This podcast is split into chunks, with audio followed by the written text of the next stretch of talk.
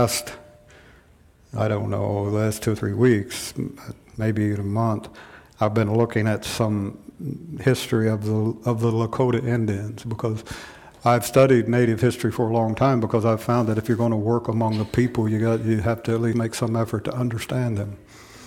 And I tell you, I have had for a long time a great admiration for the, the native tribes of this nation and the nation of Mexico. But the Lakota people, it's what I've been looking at lately. And there was a medicine man years ago, his name was Yellowknife, and he, everything he said was not wise, and everything that he done was certainly not wise. But one of the things that he said over and over to the young, young men as he worked with them was, until you get your feet on the path, you can never reach your destination. And you know, that's where we are as a church, not, not necessarily this church, but as a church in the United States, is because we've tried to start with the middle of the story and not, not familiarize ourselves with exactly how these things started in the process through. There's some of the paths of God that we haven't yet got our feet on. Yeah, we've gotten our feet on the pathway to salvation, but a lot of other things we have not. And the, the uh, book of Eph- the letter to the Ephesus church is a very unique writing, in my opinion, and probably one of the books that's my, one of my favorites simply because it's so loaded with with stuff. I Paul works in a way with Ephesians that he doesn't work with any other group of people, and it's the only one that I have found that it has only instruction, encouragement, and blessing in this book. There's no rebuke for the Ephesus church in the book in the book of Ephesians. And I want to read some verses here to you, uh, just for the sake of, of laying that as background. Ephesians 1, verse 15. For this reason, Paul writing, for this reason I too, having heard of the faith in the Lord, having, having heard about the faith that's in this church, the faith in the Lord Jesus which exists among you, and your love for all the saints, do not cease giving thanks for you while making mention of you in my prayers, that the God of our Lord Jesus Christ, the Father of glory, may give you a spirit of wisdom and of revelation in the knowledge of him now, I'm not even going to go down the trail of starting to do any exposition on this first chapter because it would take us all afternoon. And it's not that I, you know, I'm sure you would stay around and love it, but we got to go pass out flyers. So the thing, the thing that I want you to see here is Paul is sending a letter to a group of people that was led by a young disciple of his named Timothy. This young man, along with Titus and Onesimus and some others, had traveled with Paul and, led, and lived life with Paul, and he had left at least Timothy and Titus in specific places for the purpose of building the church. Some people think that Timothy might have been assigned Ephesus as young as 18 years old, and we're pretty sure that, that he could have been no older than 21. So, you think of that? That this, this hub of culture right here, Paul left this young man in charge there because of the demonstration of something in Timothy's life. Now, by being left to build there, indicates that Paul thought of Timothy as a very mature leader, an elder in the church at that young age. Let that sink in for a moment. Just that little bit of history will tell us that when we talk of elders, we're not always talking about years. We're talking about maturity and the knowledge and the work of God. Now, scattered in Paul's writing to them was the instruction appoint elders. Can you imagine this? Here, here's this 18 year old kid, or even if he's 21 years old, uh, he just in happenstance of having a 21st birthday, he became a man. That's the way we look at it, isn't it? It's not true, but that's the way we look at it. This young guy is now looking over all of those that are serving in the church and beginning to appoint elders. How many know that church had to have faith in the process of God to submit to that? That God, for a reason, laid this stuff in order and gave us something to think about and to do. But I thought it was interesting as I, as I researched it again, and I've done this many times through the years, uh, as I researched this again, to realize that Paul didn't say, Now, Timothy, I want you to poll the people.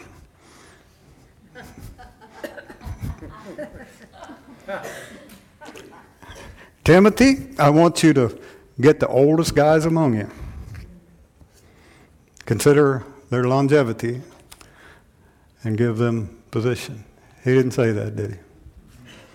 And I want you to appoint elders. Uh, some would say, well, God is no respecter of persons, and when it comes to persons slash personalities, He's not. But when it comes to service, commitment, and even ability, He is. I'm speaking from long years of church experience. I've been in pastoral work for about 36 or 37 years now. That doesn't qualify me. You hear me. But having gone through the church wars and surviving qualifies. Right. Come through with the scars, that thousand yard stare, that refusal to move, that knowing that you hear God, and yeah, I'm willing to wait for someone else to come alongside and realize that we're hearing Him together, but I know I hear Him. And if you haven't got that yet in your life, I'm really sorry. I would, I would recommend you cultivate it because when you do get it, you'll find out He's always been talking to you. He's God. Now, don't raise your hands, but I want you to just I didn't want to do this part this morning, but God had just had it on me throughout the morning. How many of you spent your morning this morning communi- communicating with other church leaders and communicating with God, intense about the presence of God in this service? And that's the way your morning went this morning. How many of you did that happen with? How many of you can say that 75% of your thought processes in the last week has been about church the kingdom, the family of God. And God, how can we, how can we get this one to step up to who they are? How can we get this one to recognize? You see, there is a difference. Because when God gives oversight, He gives insight, but He also gives the burden of the house. And if God is not giving you the burden of the house, now, when I say burden of the house, I'm not talking about that I feel like I should do more. I feel like I should be more. That's not what I'm talking about. If he hasn't given you that thing where when you th- think every day waking up about his family, about his house, and about what's happening in this location and that location and somewhere else, if he hasn't given you that, don't go looking for it. Because it's something that comes out of his decision, his calling, his time. Now, I believe very, very strongly in the government of elders. But knowing that we don't have time to treat it in depth this morning, I'm going to make a beginning, and as we go further along, I will take it more as time goes on. But it's in the very basis of faith because if we don't have our foot or feet on this pathway, that God has outlined in the Word, then we're never going to get to the destination of being that city set on a hill that cannot be hid. We're never going to get to what He has put before us as being that group that so functions so efficiently underneath all of the darkness and evil that light begins to break forth, and all of a sudden the people, of the world is surprised because they're looking at the church and saying, How did you do that? Because God has a plan. And until we begin to realize that He is a lamp unto our feet and a light unto our path and get our feet on the pathway, we can never develop that plan. And I'm telling you, the general American independent mindset is not the mind of God. I'm just putting it out there. It's not.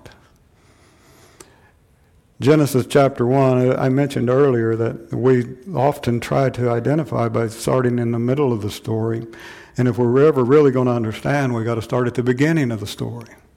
So Genesis 1 is a good place to start, is it not? Genesis 1, verse 1. In the beginning, God created the heavens and the earth. And we could live in that for about 30 days. And the earth was formless and void, and darkness was over the surface of the deep, and the Spirit of God was moving over the surface of the waters. And then God said, Let there be light. And there was light. And God saw that the light was good, and God separated the light from the darkness, called the light day, and the darkness he called night. Can I remind you, up to this point, the sun, the moon, and the stars were not even created? It was the light of God that began to shine here. And there was evening and there was morning one day. Now, in this is a powerful, powerful suggestion that everything that we see was first born in the thought processes of God. Everything. He laid it out and, and he, he helped us. And I've got to work these papers around my cataracts. I, when I was and uh, I got cataracts that it makes me have to work these papers back and forth and up and down. But when God began it, all of this in his mind, all of creation in his thought, he began to hover over it and to brood over it. And these ideas that, that was in his mind, he began to lay hold of them in his world, in his realm, in his, in his spirit. But when he brought it forth, this is what I want you to get. When he brought it forth, that he first began to bring it into existence, it was first, even when he let, brought it forth, it was first in chaotic condition. Let that sink in for a moment. Now relate that to your salvation that when, when you first began to realize that God was drawing you and you came to Him, it did not change the chaos, the lack of order spiritually that was in your life, did it? But God created in spite of that because he had absolute confidence in his own ability to bring order. He knew that he had a way. He knew that he could do some things and that he had confidence in the ways of man and that man would respond in a right way and that creation would respond to men guided by him. And he created and began to work with it. Now, before he even brought it forth, he had determined that he would operate in grace and power. He brought his way into his creation and looked at it and said, That's good. That's good. And it was good. It is good, isn't it? You know, at its worst, life is good. It, I'm, telling you, the, the thing that causes difficulties is, is our chaotic misunderstanding of who God is and what He does. Once we settle into the fact that there's hope before us and that we can get excited about what He's bringing into our lives, well, then it makes even the worst day somewhat good.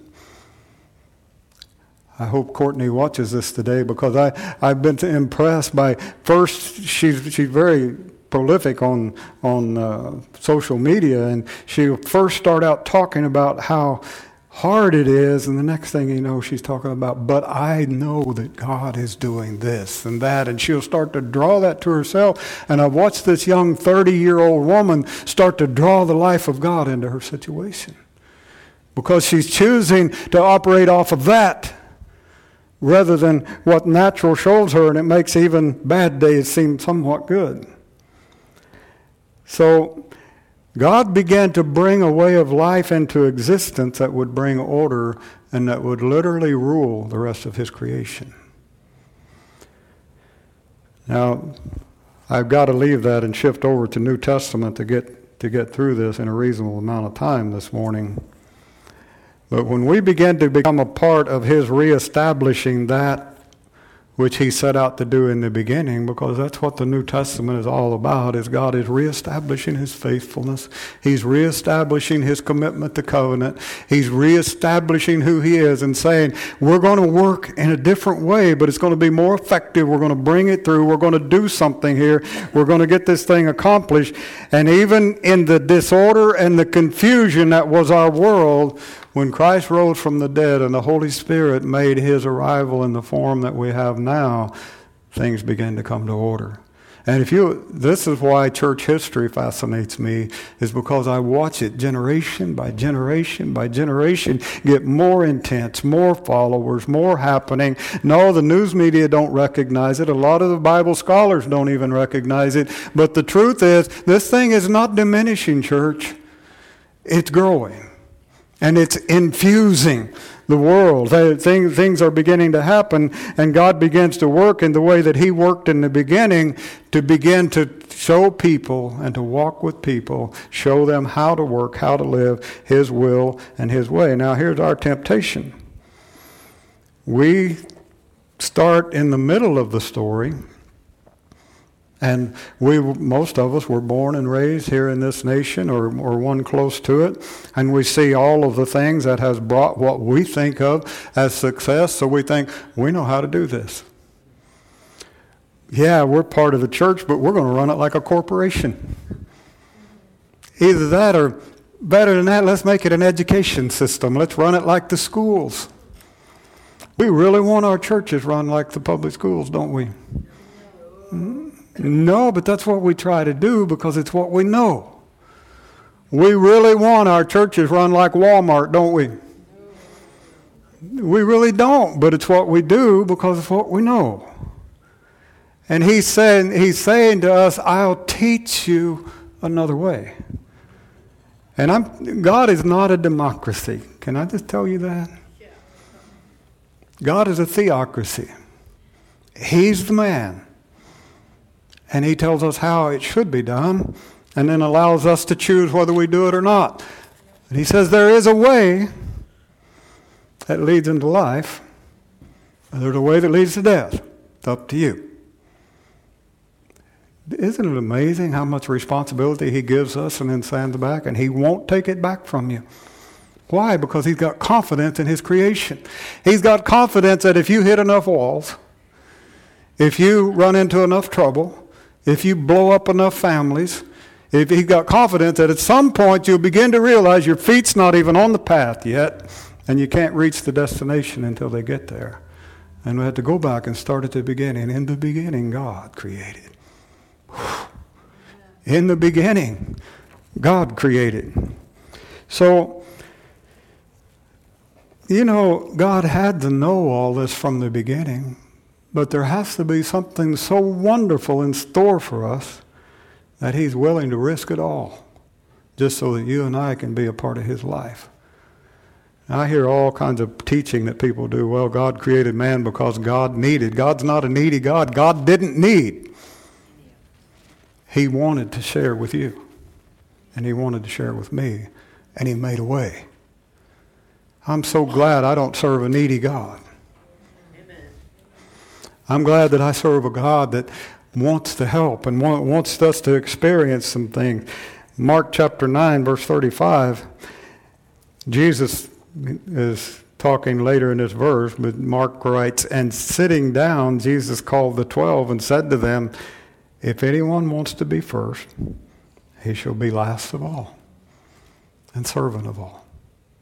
Now let's talk about servanthood for a few minutes. This verse is the beginning qualifications for anybody to take a governmental type lead in the house of God. And the word that is translated is, I don't know, some diakonos or something like that. It's not really that important. But as it's used a lot in this street language, it means to run in the dirt with to run in the dirt with. Now think about that. From the dust of the earth, God created man. In the spiritual realm, there's all kinds of stuff that will make you the men and women of God that God wants you to be and that you, somewhere deep inside of you, want to be. And surrounding that, it's more spiritual than it is natural. There's a spiritual dust storm that anybody that's going to lead is going to have to get into and be a part of. And you're going to come out of, out of it some weeks feeling pretty dirty. I'm just being real. Uh, there, there was a time this week when I told Chelsea, I've just about had all of it I can handle. I've got to check out now. I've got to do something different than sit across a table. But God didn't allow the checkout, did He? The phone started to ring, and here we go. But the thing that you need to understand is to, if you want to make a start in being somebody in the house of God, you start with getting in the dirt with people and realize that in all the dust storm, God's creating something, and He's using you not only to create, but He's using you to be created so that you can become while they're becoming. And the next thing you know, you're somewhere and they're somewhere, but it's still a dust storm and it's still going on and, and it's still happening. And, and, but it's a wonderful thing because I walked out of the office here yesterday and looked at this building and it just hit me this building's been a pain, but it's been a blessing. God blessed us with it. I mean, first, we were in your living room. Next thing, we were under the Bud Light sign. And that's how we told people how to get there. The restaurant and bar, and they rented us a room down there. And the way you find us is you come in the door, look to your left, and the door under the Bud Light sign. And we grew there. Going in early in the morning, cleaning up, trying to get the beer smell out of there, trying to clean up all the nasty stuff and the food spills and get it set up so that we could meet as the children of God. The dust storm. And then through a series of events, we came in possession of this, and water was about this deep in the basement, right? Uh, you wouldn't recognize this auditorium from what it was then. And through just a lot of hard work, I mean, one of the biggest church fights we had was when we first started painting this place. Both families spun out fighting over colors, and there was no fight because it had already been settled. What a blessing this place is. What a pain it's been. Life in the kingdom of God. And it's, you got to have, if, you, if you're going to be first in the kingdom, if you're going to be recognized, if you're going to be great in the kingdom, you got to learn to be in the dirt with the house. Not off out there somewhere doing your own thing and then showing up on Sundays and then off out there again, but being in the dirt with the house, starting to bear the burden, start to feel the dust, starting to feel like sometimes you come out of some meetings that just need a shower. So you got to learn to do that if you're going to be lead in the kingdom. And if you don't feel that burden, I wouldn't even ask for it if I were you. Just let God, let God decide whether He's going to get you down the road somewhere or not. But these particles that we deal with, it's, it's what eventually makes men and women of God, and that's what keeps us going. Some of these young leaders around the country that, that I work with, we, we look at the messes they make, and, and Chelsea can can give witness to this. We sit in meeting after meeting after meeting after meeting between people and leaders just trying to get the shovel big enough to shovel the stuff out of the way so we can go on and build the house of God. But it's part of it, it's in the dirt with. It's, it's something that you've got this confidence that there is such tremendous value sitting around this table that it's all right to go away from here, sometimes wanting to just find a place and cry. But go away from that place and know that God is at work. And He's building His house among His people. Now, most people won't admit this, but somewhere, especially in the American church, I find, and especially in the Mexican church, I find, is people want to be recognized as great in the kingdom. They, they, there's something in them that, that wants recognition that you are somebody in this house. You are somebody.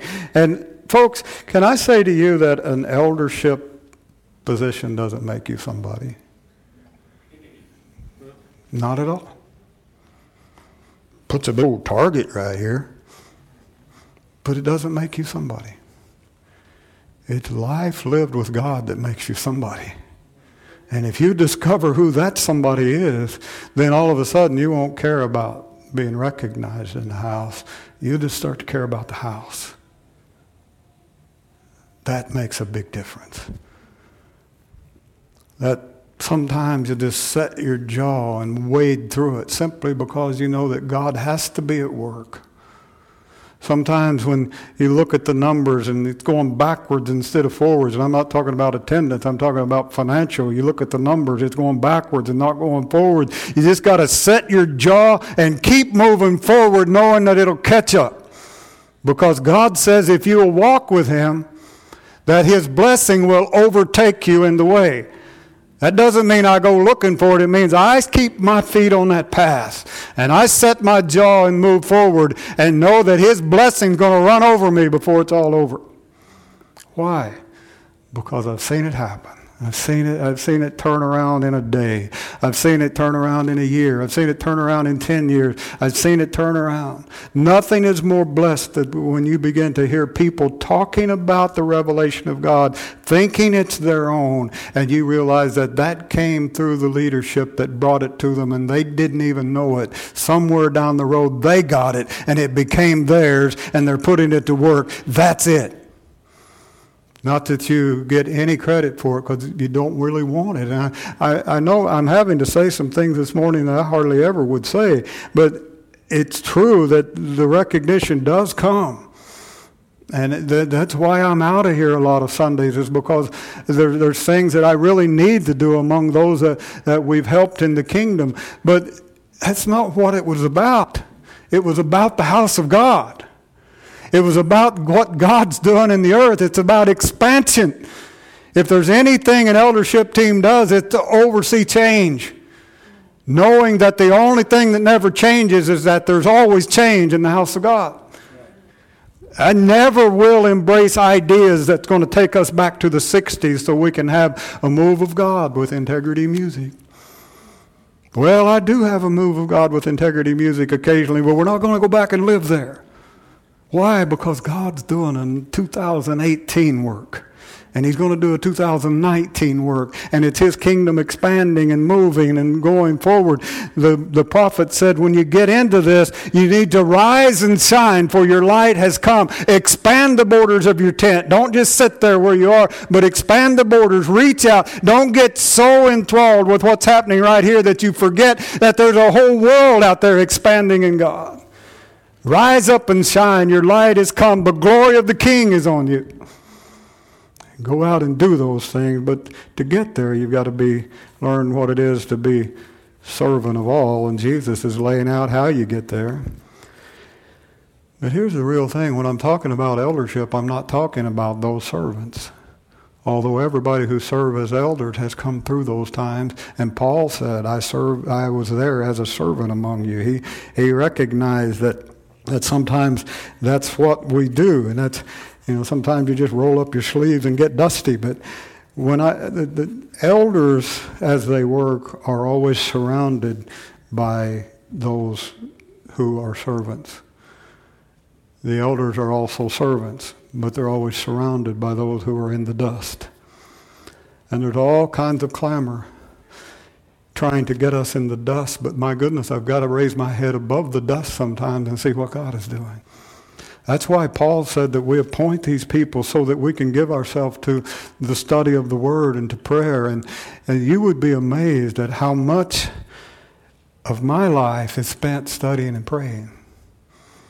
Simply because there's amazing, amazing ground left to be covered. There's, there's things that happen in the realm of the Spirit. Prayer doesn't so much move the hand of God as it moves the hand of me. It begins to remind me who God is and begins to get me to reach on a level that I haven't reached before.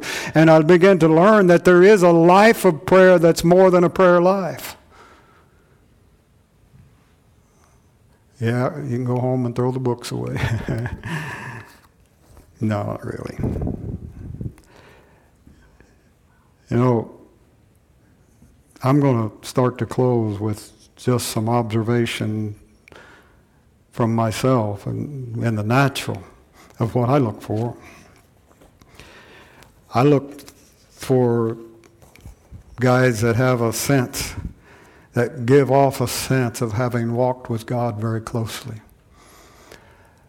And I'm not 100%, nobody is, but I've gotten very good at seeing this. And most of the guys that I know that, that do this have also gotten very good at it because God teaches us.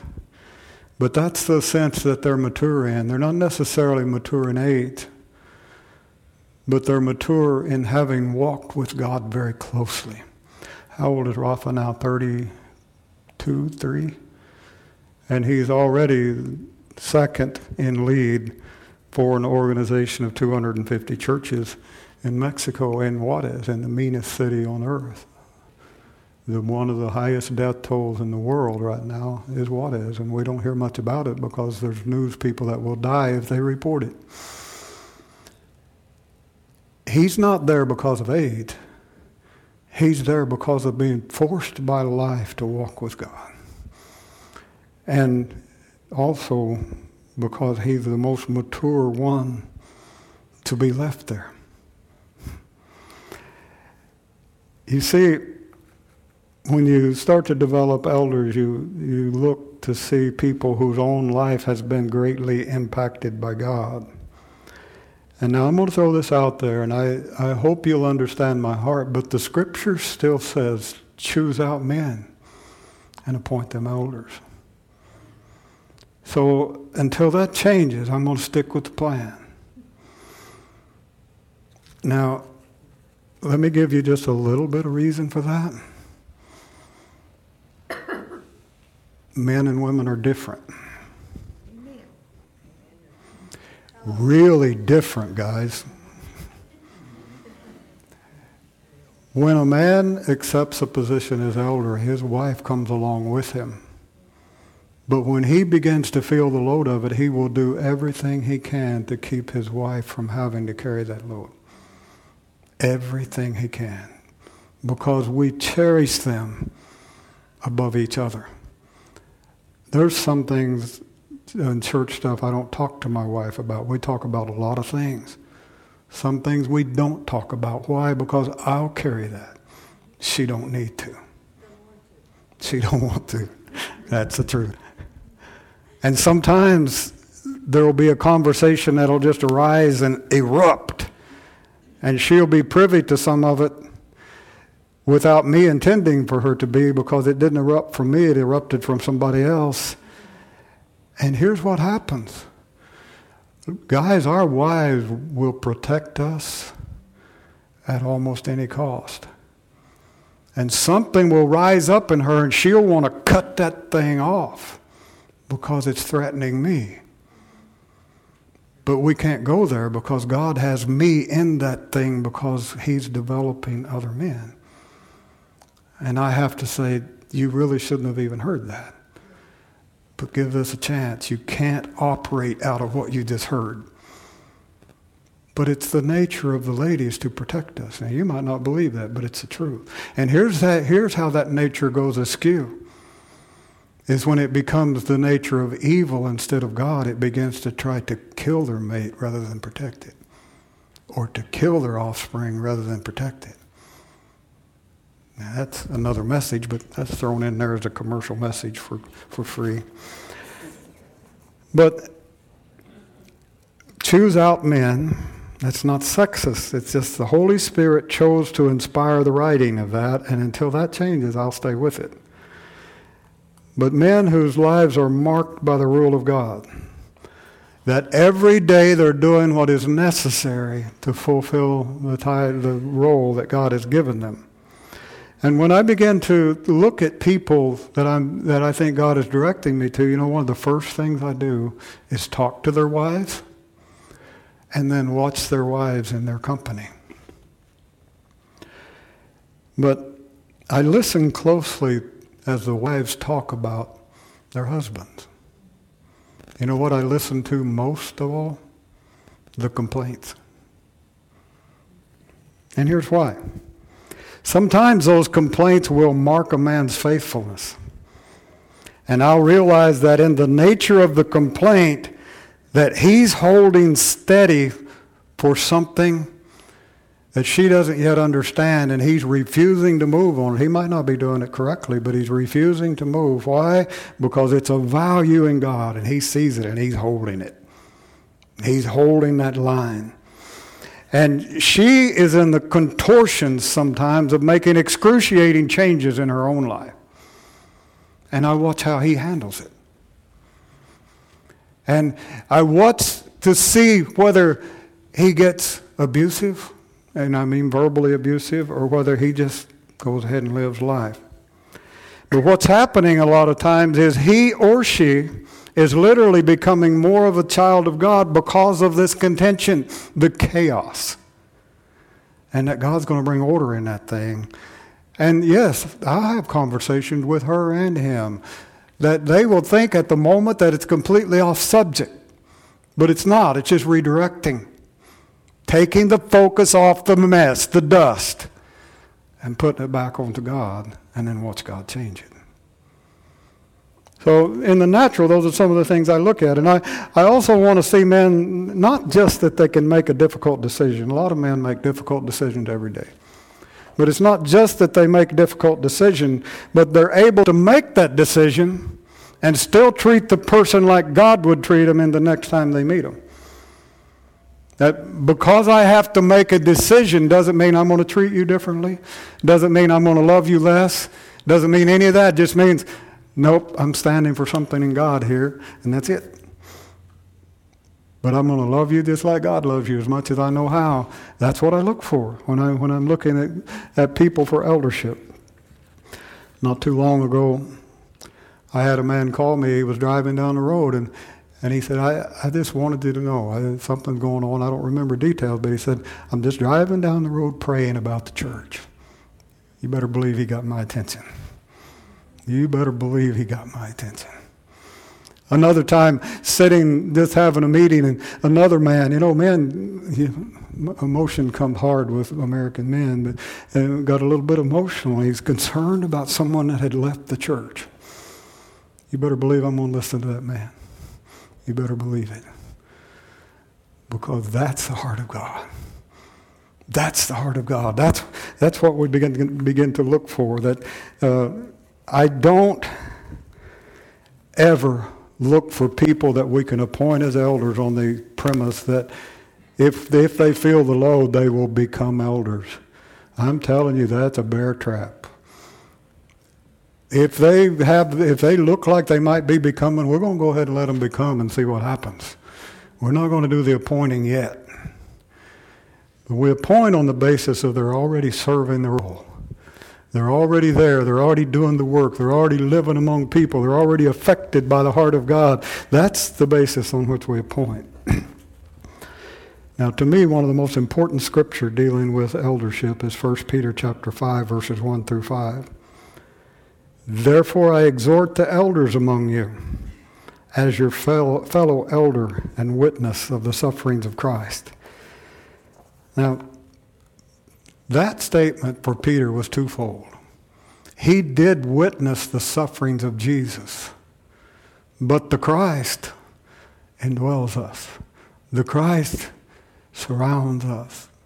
The Christ is the anointing. And Peter, by this time, had witnessed the sufferings of people under the anointing. And that's what he's writing about. A partaker also of the glory that is to be revealed. Shepherd of the flock of God among you, exercising oversight, not under compulsion, An elder is going to, when, when God gives oversight, He gives insight. He's going to see some stuff you don't want Him to see. But He's not going to compel you to do anything about it. He's going to be aware of it, though. And sometimes you, want, you wonder, why in the world I can't convince that guy to do anything I want him to do?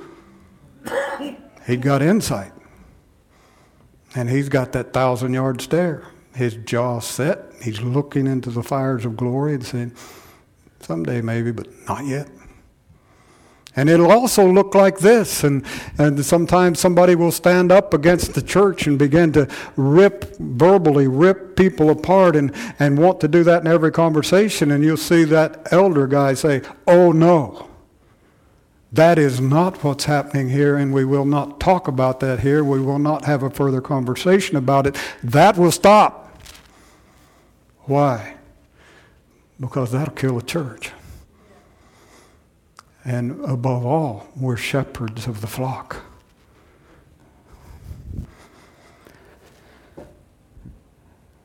Not under compulsion. That also means that I don't do this job because I have to.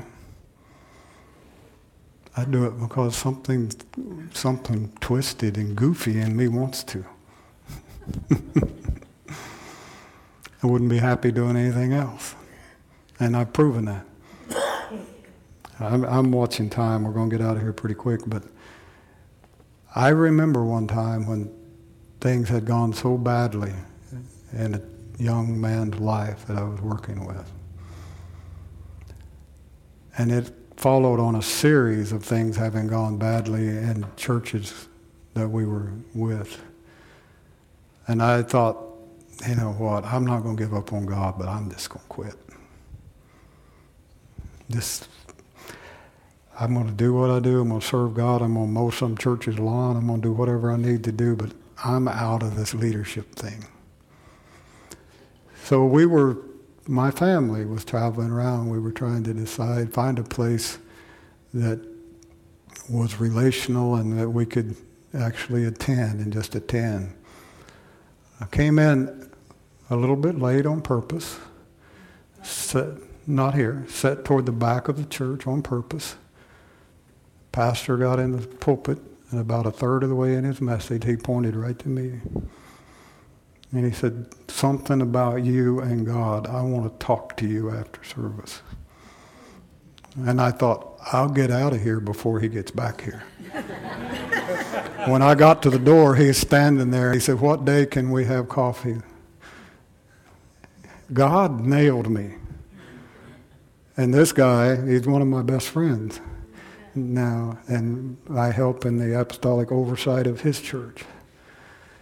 But he pulled me out and confronted me. He said, You're wanting to quit, but God said no. Except the way Dwayne says it, Daddy said no. so, you know, we're not under compulsion, we're not compelled to do this, except, like Paul says, I'm compelled by the love of God.